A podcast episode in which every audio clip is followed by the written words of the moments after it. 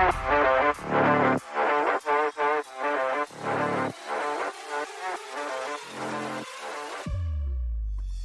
morning and welcome to episode three of Perth Della Prem. Once again, I'm joined by the two Michaels. How are we going, guys? Yeah, good. yeah, good, mate. It's like It's a, hard when there's two Michaels here. Um, yeah, no, good, mate. Just um, enjoying the last few days of, of holidays, dreading going back to work, to be honest. Yeah, well, too, Gareth. Um, get confusing. We need to have a little code name for Michael one and Michael two. I know. Well, I started calling you Man City Mike and, and Liverpool Mike. I just don't think, I don't know, maybe that. And then it was Big Mike, Little Mike. But, and you can't even do the surnames really because you're both Michael P. So, yeah, one of you needs to change your names pronto. All right. So, today, obviously, we're going to be chatting about the Premier League season. We're going to be doing our predictions. But first, we're going to have a look at a couple of big signings that have been made. I'll straight over to you. We'll go Man City, Mike, because obviously I know you want to talk about Raheem Sterling and his. It's not even really big money move to Chelsea. I think it's pretty good deal for them. Yeah, I think um, it's good money, but you've got to look at it. Um, next year, similar to say Mane going to Bayern, um, his deal's expiring at the end of next season. Didn't look like he was going to renew.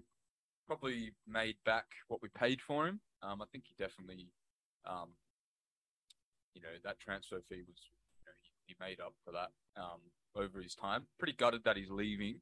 Probably one of my favorite players actually um, over the recent years, apart from maybe like Aguero or De Bruyne. Um, you can't deny his quality. I mean, he has those open goal misses in him, um, which probably, you know, you could probably have many more goals he could score a season if he didn't have a couple of those in him. But massive, massive player. Um, I think most City fans probably agree that his time has come to an end. I think he's probably become less and less important. But I think one thing that we will miss and one thing that we don't have in the squad now that he's leaving uh, is sheer pace.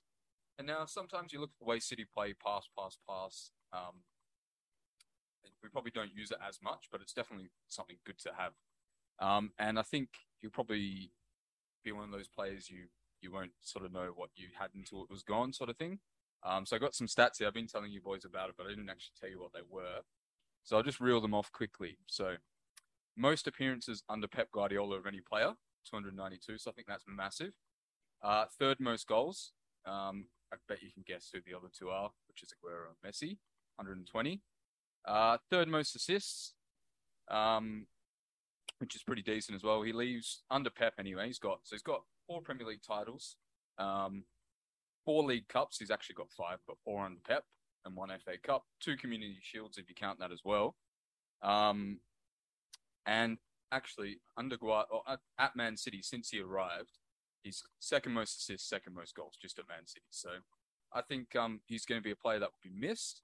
But um, I hope he does really well at Chelsea, just not against us. Yeah, fair enough. So obviously, Man City formed, as we know, in 2008. Um, would you call him a Man City legend? I would call him a Man City legend. I mean, I don't think. I mean, the thing is, if you look at Man City, we've probably given out so many statues and uh, mosaics and all that training grounds the last few years. Um, potentially, he's probably not quite there yet.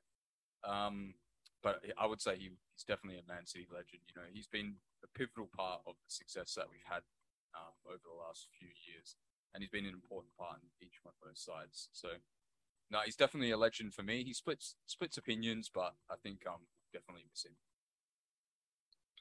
Yeah, I think he's he's done real well, and especially like for England as well. I can't speak as much for City, but he's been quite good in in our major tournaments. As much as I kind of give him some some slate and stuff like that, but he's yeah he's he's turned up in big games, and I think compared to where he was at Liverpool, I know he was a lot younger then, but he seems a, a little bit more composed. He still has those moments, but it's a great signing for Chelsea, and I think they needed it because yeah, there was a moment there where they hadn't really signed anyone. It was looking quite worrying.